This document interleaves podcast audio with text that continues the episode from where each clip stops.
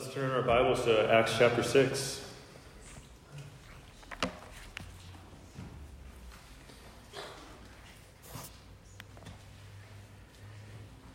We're going to wrap up this chapter today. Not a whole lot of verses, but in my studying, I believe the Lord was leading me to um, kind of dwell on some of the aspects of Stephen's life. And so this morning, the message is um, titled Full of the Spirit. And this man, he has a short amount of time in, in God's Word, and it's at least what's recorded of him. But uh, like I shared last week, his message when he is brought before the council to um, speak for himself and the accusations that are leveled against him and the ministry that he had been participating in uh, is some of the longest passages of, of a, of a speech or a presentation of the gospel that we have. And Luke thought it, it important enough to include all of that. But we will get into his response next week as we learn um, about his accusations, but also more about this, the character of this man, Stephen. So let's look at our um, Bibles, we're going to read uh, all of chapter 6 this morning, just to get us in a context here. So it says, Now in those days, when the number of the disciples was multiplying, there arose a complaint against the Hebrews by the Hellenists, because their widows were being neglected in the daily distribution. Then the twelve summoned the multitude of the disciples and said, It is not desirable that we should leave the word of God and serve tables. Therefore, brethren, seek out from among you seven men of good reputation, full of the Holy Spirit and wisdom, whom we may appoint over this business. But we will give ourselves continually to prayer and to the ministry of the word. And the saying pleased the whole multitude, and they chose Stephen, a man full of faith in the Holy Spirit, and Philip, Prochorus, Nicanor, Timon, Parmenas, and Nicholas, a proselyte from Antioch, whom they set before the apostles, and when they had prayed, they laid hands on them. Then the word of God spread, and the number of disciples multiplied greatly in Jerusalem, and a great many of the priests were obedient to the faith. And Stephen, full of faith and power, did great wonders and signs among the people. Then there arose some from what is called the synagogue of the freedmen, Cyrenians, Alexandrians, and those from Cilicia and Asia, disputing with Stephen. And they were not able to resist the wisdom and the spirit by which he spoke.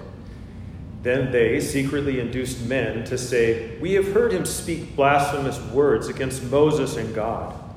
And they stirred up the people, the elders and the scribes and they came upon him, seized him, and brought him to the council. They also set up false witnesses who said, This man does not cease to speak blasphemous words against this holy place and the law.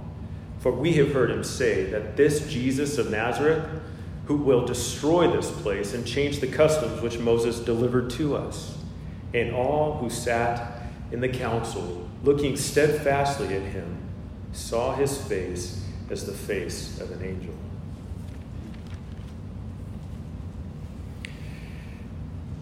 As we look at Stephen this morning and the accusations that were leveled against him, what we see in Stephen is what God will do with a man or a woman who knows and loves him with their whole heart, soul, mind, and strength. They look like Jesus in the things that they do, and we'll see that as we look at uh, Stephen's life. The way that they minister to people's needs, the way that they talk like Jesus and about him. They also will experience rejection like Jesus. And what we see in this snapshot of the early church is a life of a man given over to the Lord, to minister to those that the Lord had called him to minister to, and to speak of the Lord to those that God has placed before him. But we see in Stephen's life that he was full of five things faith, the Holy Spirit, wisdom, grace, and power. We see Stephen as a man who was full of gifts from God, and that his life was one that honored and glorified God. Now, in verse 8, we pick up where it says that Stephen, full of faith and power. The word full describes an abounding or an abundance of a thing. And so, Stephen is this example of what it looks like to be overflowing with the things of the Lord, overflowing with these five things, abounding in them. And it said in verse 5, actually, as we read in context, that he was a man full of faith. And what is being described here by faith is that he was a man of a firm persuasion or conviction or a belief in the truth. And of what truth was he believing in? Of course, it was Jesus as the Son of God, the incarnate Word, the Messiah this, our Savior, the head of the church. That was what his conviction was in. This is what led him down the path that he was going. But how did Stephen develop this type of faith? How does this type of faith come upon a person? Where does this type of faith come from? Well, we read in Romans chapter 10, verse 17, that faith comes by hearing, and hearing by the word of God. And so, something we can learn from Stephen this morning is that his faith was the byproduct of a man who was drenched or soaked in the Word of God. His faith could only grow in accordance with how well he knew his Lord and Savior. The whole of his response to his accusers, as we'll see next week, is from the Scriptures. He didn't have anything of his own to present to them but just the scriptures that God, that he had hidden in his heart. He knew the Word of God. He was able to actually preach to his accusers without preparation, with complete confidence and conviction, because he knew the Word of God. And his faith was built up during his time spent in the Word of God. In these days, most people didn't have Bibles that they carried around with them. The way that they heard God's word was to gather with the congregation, to gather in the synagogues, even in this early church, to hear God's word taught, to hear God's word read. And then they would take what they learned and they would commit it to memory and they would meditate upon it, dwell upon it day in and day out. And so it was during this time of gathering together where God's word was being read and taking what he learned and meditating upon it that his faith and this conviction was built up within him. It was made firm by the word of God. We also see in verses 5 and 10 that it said of Stephen that he was a man full of the Holy Spirit. So, what does it mean to be full of the Holy Spirit? Well, Ezekiel 36, verse 27 says, This is the Lord speaking through Ezekiel I will put my spirit within you and cause you to walk in my statutes, and you will keep my judgments and do them. Now, Ezekiel was looking forward to a time, this time actually, that's being described for us in Acts, where the Spirit of God dwells in his people. And the result of people filled with the Holy Spirit are people that walk in accordance with God's law and keep it, and they do it. Jesus will go on to summarize to some of his uh, questioners, the people that would ask him things as he was teaching. In Matthew 22 36, uh, a man came to him and said, Teacher, which is the greatest commandment in the law? He was trying to find, you know, ask Jesus, what's the most important thing that I need to do? And Jesus said to him, You shall love the Lord your God with all your heart, with all your soul, and with all your mind. And this is the first and great commandment. And the second is like it You shall love your neighbor as yourself. On these two commandments hang all the law and the prophets. It was in the love of God and the love of, of your neighbor that you would be able to fulfill all the law. So, the greatest commandment is to love God. Now, one way that Stephen was full of the Holy Spirit was that he was a doer of the word. He loved God to the bitter end. And he loved others, as was displayed in his ministry, as we see him doing great signs and wonders. We see him being elected by the congregation to go and to serve the widows. He was the one who loved God and loved others. We also see that he was a man full of the Holy Spirit when we look at Galatians chapter 2, verse 22, where we see that it was, uh, as Paul's declaring to the Galatians what the fruit of the Spirit is, what the Spirit looks like, is he says, But the fruit of the Spirit is love, joy, peace, long suffering, kindness, goodness, faithfulness, gentleness, self control. Against such there is no law. Think back to what Ezekiel said that when the Spirit of God is placed within the God's people, they would fulfill the law, they would keep the law. And we see uh, Paul speaking of these great fruits of the Spirit and how there is no law against these things. These, these things produced in a person by the Holy Spirit, they're not going to break the law, they're going to walk in it. He goes on to say, And those who are Christ have crucified the flesh with its passions and desires. If we live in the Spirit, let us also walk in the Spirit. We see that a life full of the Holy Spirit is yielded to, this, to His direction, and it produces fruits. So, fruit in a tree is meant to do a couple of things. It might do more, but a couple of things I want to point out. One, fruit, it's produced by plants or a tree to reproduce, right? Typically, fruits are contain the seed, and when the seed is either taken away by another animal and, and dropped off somewhere else, or uh, it drops to the ground and, and the fruit decays, the seed is then put into the ground and it can reproduce.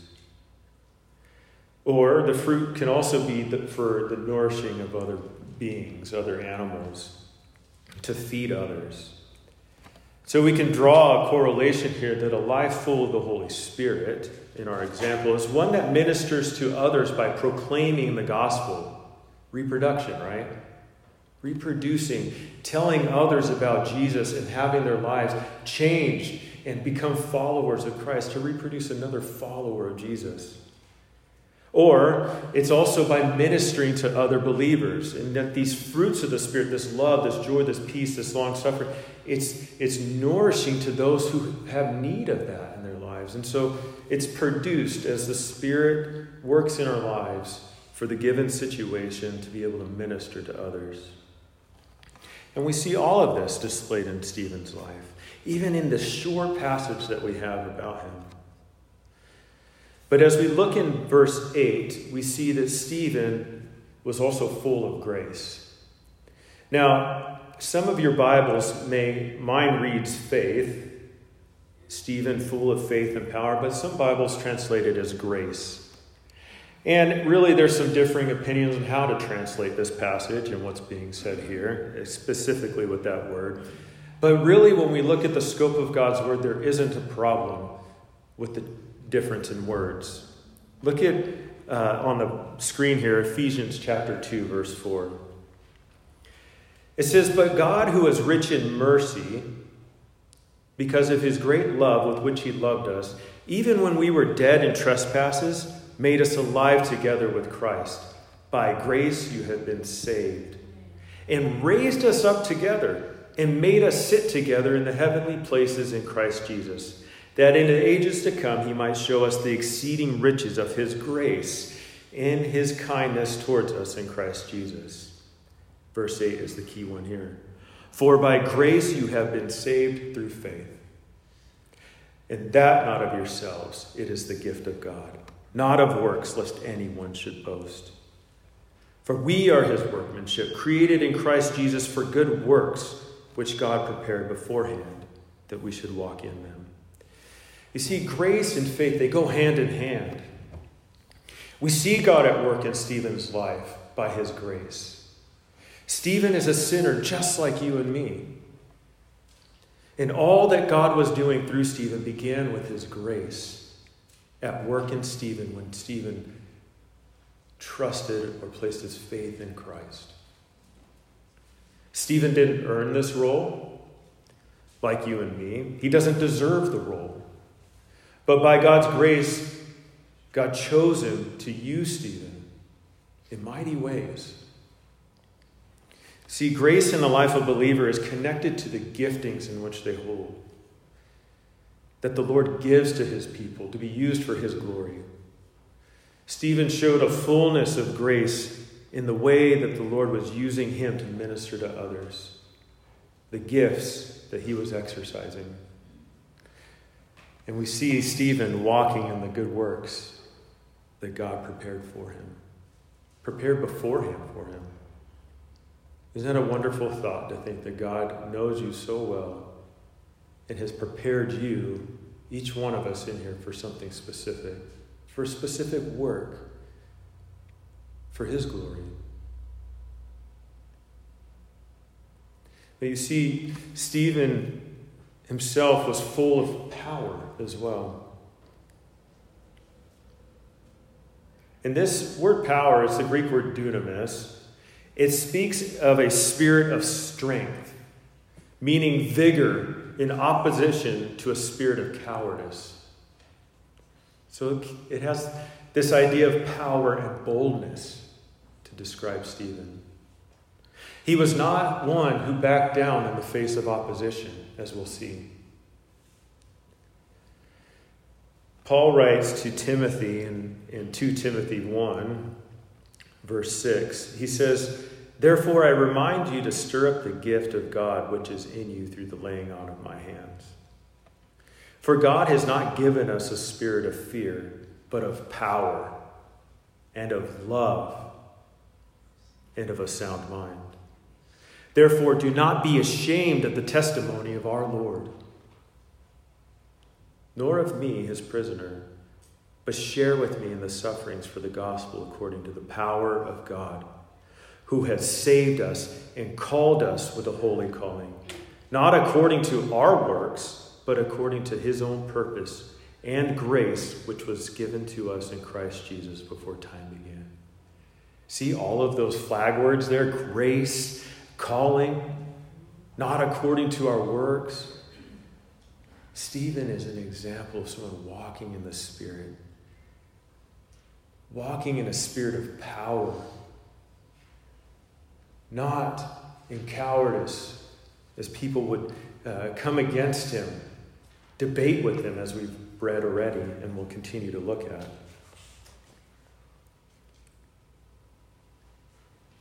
But even Timothy needed to be exhorted by, by Paul do not be ashamed of the testimony of our Lord. And how often that it, it, it, it's a tendencies of ours, right? Sometimes to back down or to keep quiet.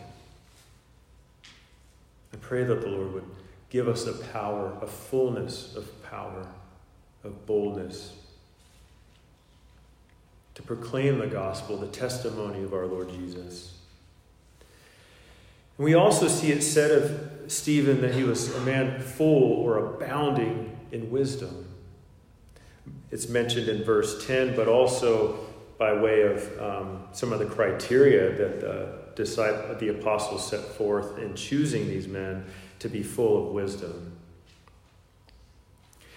In Luke 21, verse 12, it says, But before all these things, they will lay their hands on you and persecute you, delivering you up to the synagogues and prisons you will be brought before kings and rulers for my name's sake.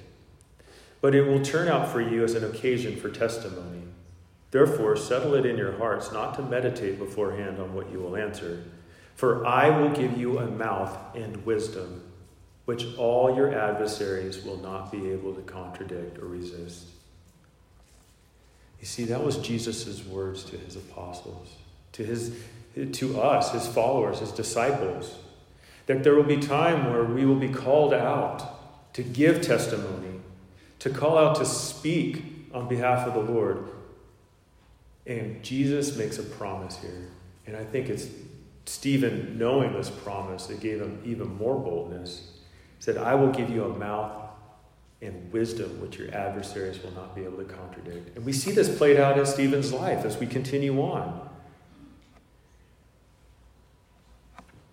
It says that they were in, in verse 10 that they were unable to resist the wisdom and the spirit by which he spoke.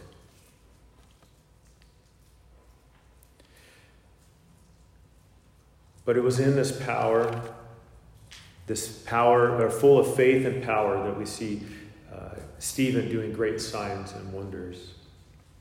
And we've seen wonders and signs done through the apostles so far. Back in Acts chapter 2, verse 42, it says that they continued steadfastly in the apostles' doctrine and fellowship, and in the breaking of bread and in prayers. Then fear came upon every soul, and many wonders and signs were done through the apostles. And in Acts 5, verse 12, it says, And through the hands of the apostles, many signs and wonders were done among the people. And they were all with one accord in Solomon's porch. Yet none of the rest dared join them, but the people esteemed them highly. And the believers were increasingly added to the Lord, multitudes, both men and women, so that they brought out the sick into the streets and laid them on beds and couches, that at least the shadow of Peter passing by might fall on some of them. Also, a multitude gathered from the surrounding cities to Jerusalem, bringing sick people and those who were tormented by unclean spirits, and they were all healed. Great signs of ministry to the hurting and the broken. Proclaiming Jesus as the healer and the coming King, whose kingdom there will be no sickness, nor death, nor sin nor unclean spirits to torment or oppress. All will be healed and whole. Later in Acts, we'll see Paul and Barnabas. Uh, see it said about them of the signs and wonders that were done by their hands. In Acts 14:3, it says, Therefore they stayed there a long time, speaking boldly in the Lord, who was bearing witness to the words, word of his grace, granting signs and wonders to be done by their hands. All of these signs and wonders confirming the word that was preached. So we know Stephen was a man who preached the word of God. One of the church deacons empowered by the Holy Spirit to perform these miracles, attesting to the message that he taught. Now, Stephen is a testimony and an example to us of the spirit filled life. He stands out for one main reason, and that is that his life looked like Jesus. That's why we're attracted to what it says to him, or says about him. Why we're intrigued about this man, because, because his life looked like Jesus. Everything that is said about Stephen was first seen in the person of Jesus. When it talks about being full of the Spirit, Luke 4 14 says Jesus returned in the power of the Spirit and news of him went throughout all the surrounding region. Our Lord functioned in the power of the Holy Spirit. When it talks about wisdom, being full and abounding in wisdom, it says in Matthew 13 54 that when he had come to his own country, Jesus, he taught them in their synagogue, so that they were astonished and said, Where did this man get this wisdom and these mighty works? We see mighty works and wisdom proclaimed about Jesus. When it talks about grace, being full of grace, John will make a comment about Jesus saying, For the law was given through Moses, but grace and truth came through Jesus Christ. Jesus was the bringer of grace, he was the bringer of truth. And we see him functioning in the fullness of power in Acts 10, it's reported how God anointed Jesus of Nazareth with the Holy Spirit and with power, who went about doing good and healing all who were oppressed by the devil, for God was with him. The power of God giving testimony that Jesus is the Son of God. But when we look at Stephen, what we need to pull from is that a true disciple will develop the traits and actions of their teacher. We could even use the example of a child bearing the, uh, the same quirks of the parents, or picking up your bad habits and even your good ones. But I like the example of a true disciple who will develop the traits and the actions of their teacher. See, Stephen responded to the gospel message, embracing Jesus as his Savior, and he never looked back. Jesus' blood cleansed Stephen from all of his unrighteousness. Jesus' resurrection was the surety of his word to Stephen. Jesus became an end for Stephen when it came to trying to do the works of the law to be accepted by God. And we see the Holy Spirit filling Stephen, empowering him to walk in the ways of the Lord. The Holy Spirit giving Stephen the grace to preach with courage, teach boldly, to do signs and wonders among the people, and to take care of widows. Stephen is who he is by the grace and the goodness of God.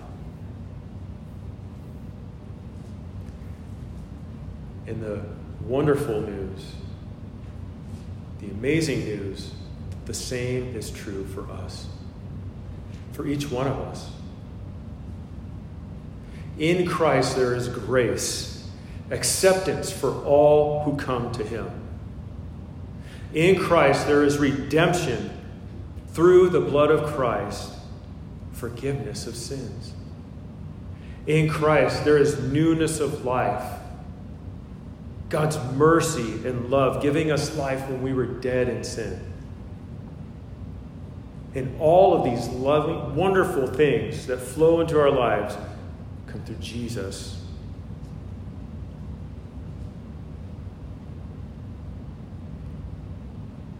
You see, what makes Stephen so special is not so much Stephen, but Jesus in Stephen.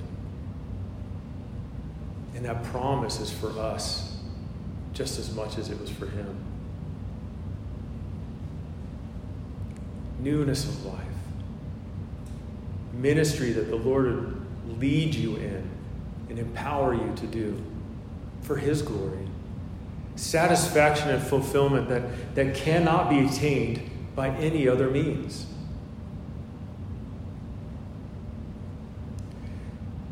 Now, all of these great things that we see in Stephen, they weren't always received well by other people. We've already seen this with the apostles. As they proclaimed Jesus, as they taught the truth, as people were being healed and they were being saved and following Jesus, opponents showed up. People who should have received the gospel who should have known about Jesus and received him, yet they rejected it. Because Jesus ultimately becomes a threat to their way of life, or their belief system, or their social status. And we see Stephen now facing opposition that will ultimately lead to his death. But a death in which he glorifies the Lord. Let's look at verses 9 through 14. Peter, I'm sorry, wrong chapter there. Then there arose some from what is called the synagogue of the freedmen Cyrenians, Alexandrians, and those from Cilicia and Asia, disputing with Stephen. And they were not able to resist the wisdom and the spirit by which he spoke. Now, we have the mention of this group of people, group of guys from what is called the Synagogue of the Freedmen. And this is, I just, I don't know, this is something that stood out to me. It's the first mention of synagogue. in Acts. And these sites of, or these synagogues, will be sites that will become a main point of ministry for the Apostle Paul and those who went with him on his missionary journeys as we continue through this book of Acts. It would be one of the first places that the Apostle Paul will go to preach the gospel to the Jews. And as we see, as we'll see, uh, he was often rejected by some and accepted by others. And when the rejection was overwhelming, he just went to the Jews or the Gentiles and began preaching to them. But what a synagogue was, it was a gathering place for the Jews originally who lived outside of Jerusalem. Uh, though these synagogues would later pop up in Jerusalem, they were really they were super important to the Jews. And uh, historians believe that they came into existence around the Babylonian exile. Remember, you know, Daniel uh, and his three buddies when they were taken away by Nebuchadnezzar. Yeah, we saw at this time that there must have been the gathering together in these buildings for uh, the Jews that were exiled. And it would have been a place for these more devout Jews, far from their native land, having no sanctuary or altar, felt drawn from time to time, especially on Sabbath, on the Sabbath and feast days, to gather around those who, spe- who were specially pious and God fearing, in order to listen to the Word of God and to engage in some kind of worship. And so these were gathering places for people to continue to worship. After the exile, many years later, when the Jews were dispersed abroad, uh, wherever they went, they would erect these synagogues, and they kept up these stated services of worship. And these synagogues would typically be built by uh, either a set of sponsors or a more well off uh, person in the community. Maybe it would be giving up a, a portion of their land to build these places but this would be a gathering place for the Jews. And so in Jesus' day, these, these synagogues, they would have services, and you know, they would have their service around the same hours as those that were a part of the temple. Hours of prayer, which formed a kind of liturgy for them. And with these 18 prayers being said, there would be reading of scripture and there would also be an expo- uh, exposition of parts of the scripture as well. They were sometimes, uh, as we see in Acts, used as a court of uh, to where the rulers presided, and then we see them as public schools as well. But these ideas of the synagogues have influenced and modeled even the way that we worship today, right? As we described prayer, worship, the exposition of the Word of God. But we see a phrase used by John uh, as a threat that somebody could actually do something of offense that would put them out of the synagogue or to be excommunicated. And that was the cost for many of these earlier Christians who had received Christ, that they would be excommunicated from the fellowship that was occurring in the synagogues. Now, this synagogue was described with the name called the Synagogue of the Freedmen. And in the Old King James and some other translation, it says libertines, which just meant freedmen. The libertines is actually only mentioned here in Acts. And these were Jews who have been taken prisoner uh, in the Syrian wars and were carried to Rome and reduced to slavery, but afterwards they were freed. And in Jerusalem, they had come together and set up a synagogue where uh, these men, studying, definitely educated, wanting to know, uh, you know, very committed to the law and such, um, came into collision here with Stephen. But one thing I want to note is that out of the list of the locations that made up that the this synagogue, the people from these locations, we see those from Cilicia. Now, Cilicia was uh, a province of Asia Minor, of which Tarsus was the capital. Does Tarsus sound familiar to any Bible nerds out there? This was the home of Paul, the apostle. And so many believe that this is a very good possibility that Paul was a part of this group and even stirring up much of the uh, dispute with Stephen. And we see Paul uh, later on at the beginning of chapter 8, uh, known as Saul at this point, uh, consenting to the death of Stephen. And so uh, there's this connection that believes, or that many believe, uh, that this synagogue is what started many of the persecution, and Paul was behind a lot of it. Now it says that they disputed with Stephen, but they were, un, they were not able to resist, or not strong enough to resist. Psalm 119, 98 says, You, through your commandments, make me wiser than my enemies, for they are ever with me. I have more understanding than all my teachers, for your testimonies are my meditation. I understand more than the ancients because I keep your precepts. David writing upon these, uh, the priority of God's word in his life, how it makes one wise, gives more understanding than even your enemies. Because I keep your precepts. We see Stephen was not, or the, um, the, these men that were coming from the synagogue were unable to resist Stephen and the wisdom that he exercised. Because he knew the Word of God.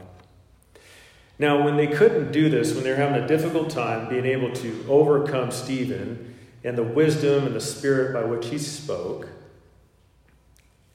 it says that uh, they secretly induced men to say, We have heard him speak blasphemous words against Moses and God. So we see the move from publicly being able to overcome him to secretly now trying to destroy him. Secretly would describe bringing men under one's control by suggestion or by money. It's interesting how our words get translated, but the thoughts that go behind it. It seems that these men began to spread falsehood about Stephen and what he was saying, either by twisting what he had said or not understanding it completely, in order to stir up others to go against him. That was what was happening here. So by doing so, they were, they were controlling others or instigating people by what they were reporting about Stephen. They were spreading falsehood in order to build up agitation against Stephen. Good thing that doesn't happen today, right? Essentially, all of our modern media is doing that very thing, reporting information in such a way that it stirs up people against one another. May God give us wisdom to sort through all of that. But look what they had to say to get people stirred up. They said that he was speaking blasphemous words. You see, blasphemous here is to utter words, literally harmful speech against God and divine things. They had to create a story which would incite others against Stephen. And blasphemy was a serious offense. The punishment for blasphemy was stoning to death. But what was said about Stephen was untrue. He wasn't blaspheming God. If anything, he was more representing God more accurately than they could understand. And he was speaking blasphemy against Moses and God. Notice it's interesting to see that they put Moses before God, or at least on par with God in the matter of these blasphemies. And they said these very things just to stir up the people against Stephen, inciting the people, the elders and the scribes, to their cause. So we see that they uh, stirred up the people, the elders, and they came upon him, seized him, and brought him to the council.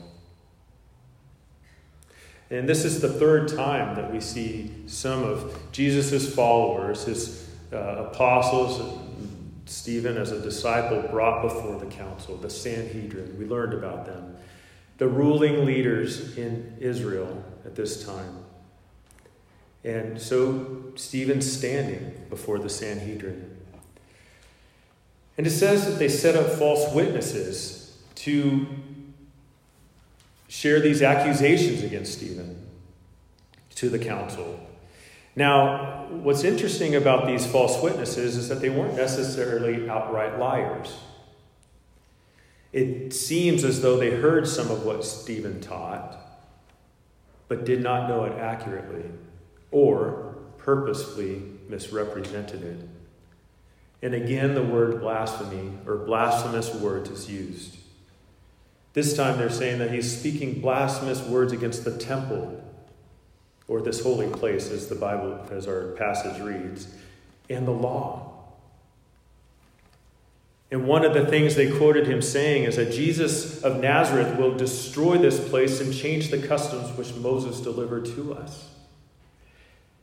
And what's interesting, it's something we lose a little bit in, in not being able to read Greek, is that the way they say Jesus of Nazareth was done with contempt in the tone. This Jesus of Nazareth, this guy from the backwoods of nowhere, he's going to come and destroy our temple. We're going to let him talk like this. But when we look at these accusations against Stephen, we actually can determine what he had been teaching. Some of these same accusations that were leveled against him were leveled against Jesus as well. In Matthew 26, 59, it says, Now the chief priests, the elders, and all the council sought false testimony against Jesus to put him to death. But they found none.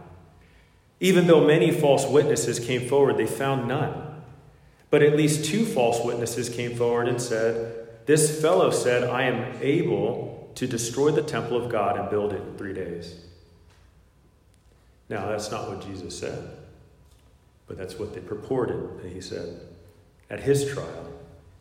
In John 2 18 through 22, so the Jews answered him and said to, uh, said to him, What sign do you show us since you have done these things? Jesus answered and said to them, Destroy this temple, and in three days I will raise it up. Notice the nuance there. Now, I will destroy this temple, but destroy this temple. And this is the thing. John clears it up for us. He says, Then the Jews said, It has taken 46 years to build this temple, and you will raise it up in three days? But he was speaking of the temple of his body. Therefore, when he had risen from the dead, his disciples remembered that he had said this to them, and they believed the scriptures and the word which Jesus said. See, Stephen was only teaching what Jesus had taught. He's only teaching what Jesus had said. And the Lord Jesus himself predicted the destruction of this temple. In Matthew, Mark, and Luke, we have those recorded, though he never said he would do it. The other half of the allegations against Stephen involved the law. Stephen would have understood that in Christ, the, the very law was temporary. And that he saw the theological implications of being justified by faith and the fulfillment of the law by Jesus Christ. Jesus said himself in Matthew 5 17, For I don't, th- don't uh, do not think that I came to destroy the law and the prophets. I did not come to destroy, but to fulfill. For assuredly I say to you, until heaven and earth pass away, one jot or one tittle will, no, will by no means pass from the law till all is fulfilled. Furthermore, if the gospel was for the whole world, the law had to be a temporary arrangement because the Gentiles didn't have a law to go by. And there's much more that can be said about, about that very thing. But one thing we're asked, we can ask too, is that did Jesus say that he would uh, change the customs that Moses handed down. No, he didn't because he was not an opponent of the law. So he was a supporter of the law, and would fulfill it. But what we do see Jesus doing, and where they could, would have been partially correct, is that Jesus would alter the customs of Mo- Moses, the oral traditions. You see, they would have the law, and then they would have the things that they would teach in order to, uh, secondary laws that they would um, teach and promote to make sure you didn't break the first laws. And some of those things were not according to God's word. They were oral tradition. And when he found that allegiance to these oral traditions meant nullifying the written law of God, Jesus would alter him. For example, doing good on the Sabbath. Jesus would confront that one many times. Somebody would lame, and had a withered hand in the congregation, and, and on the Sabbath day, he healed them.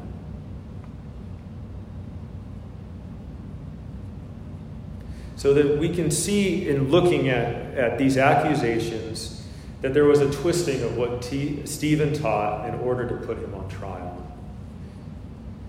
And this is what we'll look at next week in Stephen's response to these accusations. It's interesting, the more that, that Stephen looked like Jesus, the more he was treated like Jesus by those from the outside. But I love this last verse as we come to a close. We see Stephen as one who has been with God. It says in verse 15 that all who sat in the council, looking steadfastly at him, saw his face as the face of an angel. There's not an ounce of distress in Stephen's eyes. There was no wavering fear, but instead a calm confidence. Many relate this passage to the glowing face of Moses as he had spent time with the Lord on the mountain. And he would come down to, or he would spend time in the tent talking to the Lord, glory of the Lord meeting with him, and his face would glow as a result of being with the Lord. But I think I've thought something kind of cool is just the face of an angel. We have angels that are forever before the presence of the Lord, praising and worshiping Him. And we see that, that Stephen looks like one who has been with God, sitting before God. If I might quote from a commentary here. It says, So full of the Spirit, so full of wisdom, faith, grace, and power is Stephen, that the glory of God shines from his face. To a greater or lesser extent, that's the way it is with all who are full of the Spirit of God.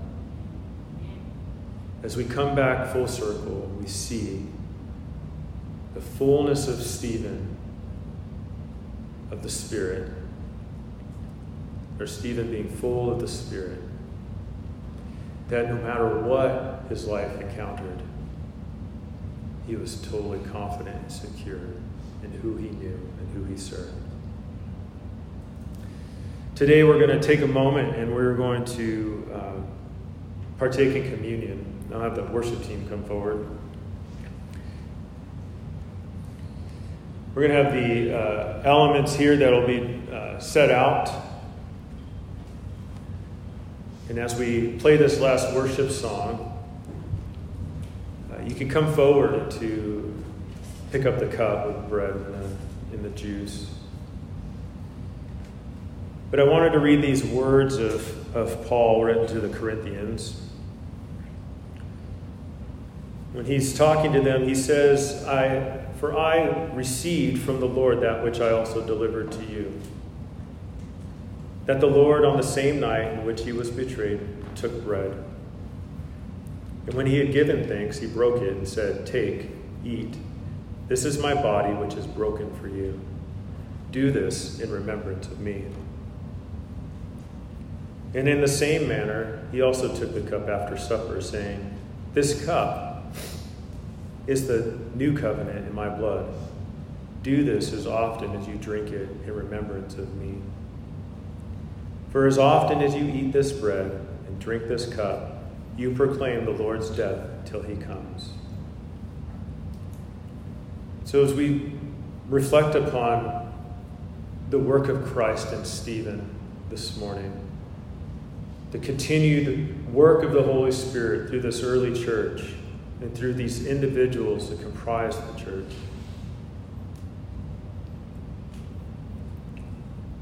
We look and remember whose body we are. Jesus, who has offered up his body, which was broken for us. His blood that was shed for the remission of our sins, but also is the cup of the new covenant that cannot be changed. It's the proclamation that we have been saved by grace through faith because of what Christ has done, not because of ourselves. So, as we take this, let's examine ourselves this morning to see where we are at with Him.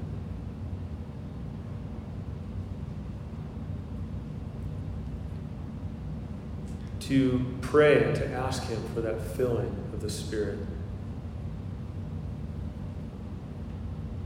To bring Him glory through our lives.